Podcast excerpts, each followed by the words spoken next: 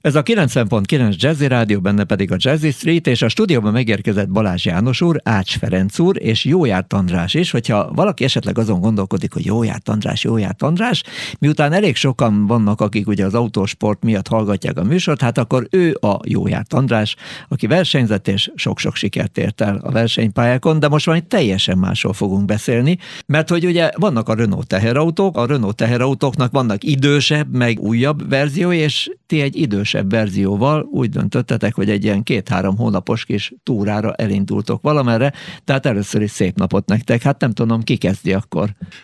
Azért készítettük ezt a teherautót, hogy bejárjuk vele a világot, pontosabban egy olyan rokonlátogatást tegyünk a Hun birodalomba, meg az ehhez kapcsolódó kultúrákba, aminek az alapjait már az Andrissal mi megtettük az elmúlt 25-30 évben, ugyanis maratoni rallikon versenyeztünk, és ennek kapcsán bejártuk a London-Sydney maratont, a London-Mexikót, a Panama-Alaszkát és a Shield of Afrikát, tehát körülbelül 80 országba autóversenyeztünk. Eközben merült föl, hogy annyi érdekességet láttunk a világba, hogy ezt ugye egy más formába is majd le kell járni. Emiatt építettük ezt az expedíciós autót, ami egy újszerű állapotú, ám de koros készülék. A korossága azért volt fontos, hogy ne kelljen bele olyan mai modern üzemanyagot tankolni, mint az AdBlue, vagy tehát bármilyen brosdás bádokkannából tankolt rántott hát hússal. Isten háta mögött, igen, igen, amit találtok. Tehát a világ minden pontján megállja a helyét, tudunk benni lakni, enni, inni, főzni, és akkor így azokon a fene tudja milyen területeken is tudjunk vele közlekedni. Ráadásul az elsődleges szempont az volt, hogy halatlan jó terepjáró képességgel rendelkezzen, tehát hogyha nincs híd vagy bármilyen út, akkor is át tudjunk menni patakon, folyón, tavon, mindenen. Lesz rajta, vagy van rajta a motorcsónak, motorkerékpár a hátulján, tehát teljesen önellátó az egész rendszer, és így heteket, hónapokat el lehet tölteni dzsungelbe, sivatagba, mindenhol az utunk során. Hány éves egyébként ez a jó öreg Renault? Hát 30 körül van, de ez egy ilyen úgynevezett zárót autó volt Franciaországba, egy tűzoltósági lakópihenő autó, ami nem volt használva, de jó karba volt tartva, és ugye ezt alakítottuk át a saját céljainkra.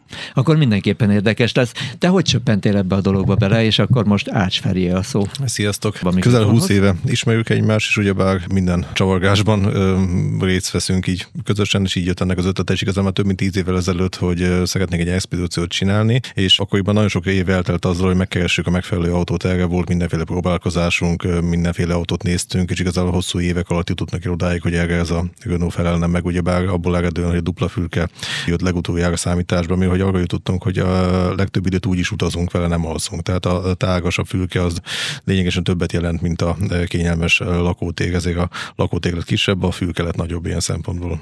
Tényleg, nagyjából mennyit fogyaszt egy ilyen autó, tehát körülbelül mire számoltok majd üzemanyagban? Körülbelül szerintem egy ilyen 18 és 25 liter között fogyaszt normál esetben, attól függ, hogy nyilván milyen terepen megy az ember. Az teljesen barátságos. Teljesen barátságos, igen.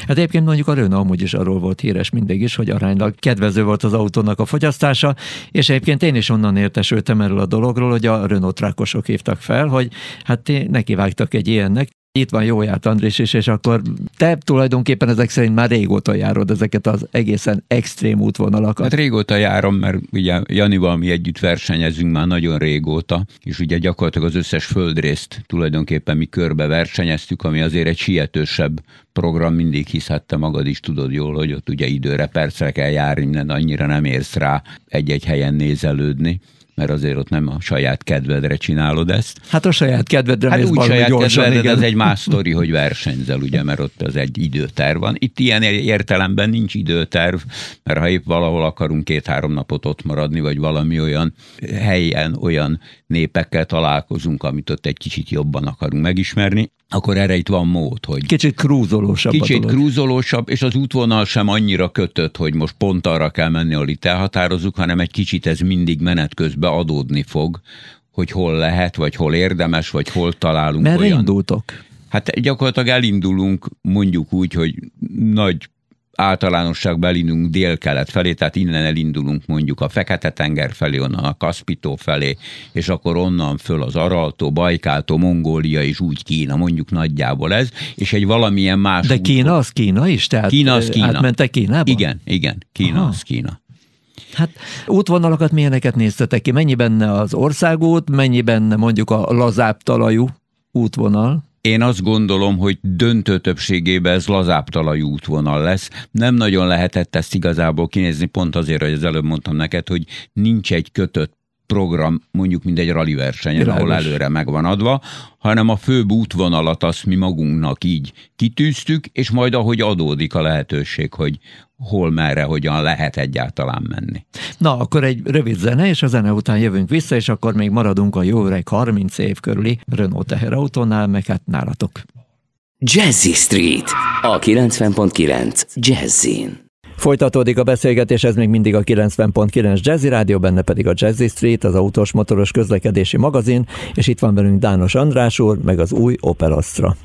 Emlékszem, hogy azzal zártad le a zene előtt a mondani valódat, hogy majd akkor az új Opel Astra-ba beülünk. Hát, hogy tényleg beüljünk, arra azért még várni kell egy darabig, de az biztos, hogy egy teljesen más belső, más forma világ vár minket az új Astrában, mint az eddigi elődben, és más ahhoz képest is, ahogy ez a Pure Panelnek nevezett digitális műszeretség megjelent az első ilyen alkalmazásban a Mokkában, itt két tíz csolos kijelző az, amelyik egymáshoz simul, tehát gyakorlatilag 20 szolos digitális kijelző van a vezető előtt, és ezt egy különleges üvegpanellel le lehet zárni, akkor még szebb, még egybefüggő felületet kapunk. Ennek a PurePen megoldásnak az igazi lényege az, hogy úgy tudjuk személyre szabni, ahogy szeretnénk, és ez azt is jelenti, hogy nem jelenik meg mindenféle olyan információ ott előttünk, amire nincs szükségünk, hanem azok a dolgok lesznek ott, azokat fogjuk látni, amik nekünk a vezetés közben, vagy parkoláskor, vagy bármilyen más manőverezéskor látnunk kell és érdemes. Az is jó, hogy az Opel megtartott néhány olyan kezelőszervet, például a klíma gombjait, amik fizikai kezelőszervek maradtak, mert ezekhez bármikor egy pillanat alatt oda kell tudnunk nyúlni, eh, állítani.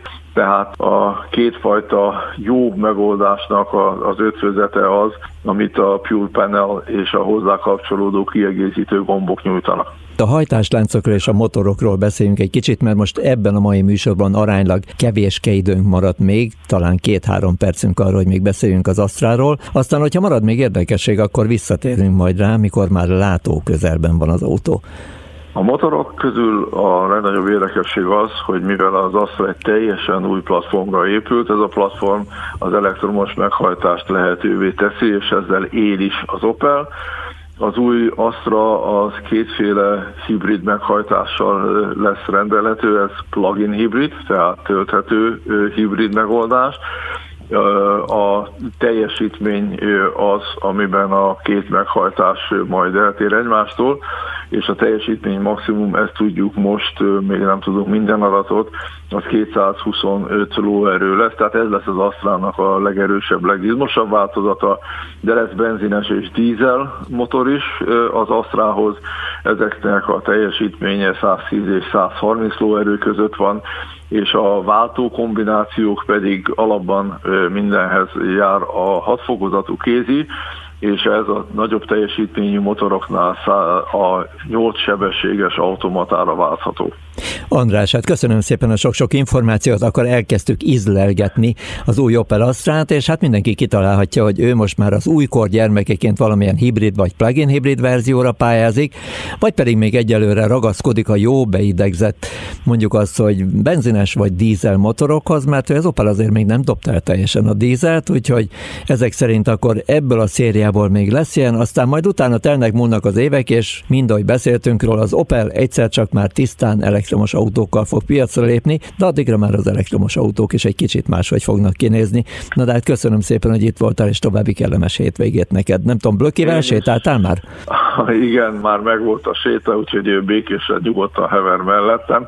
Én is mindenkinek nagyon jó hétvégét és nagyon kellemes időtöltést kívánok. Köszönöm szépen Samunak, meg jó pihengetést. Szia! Köszi, szia!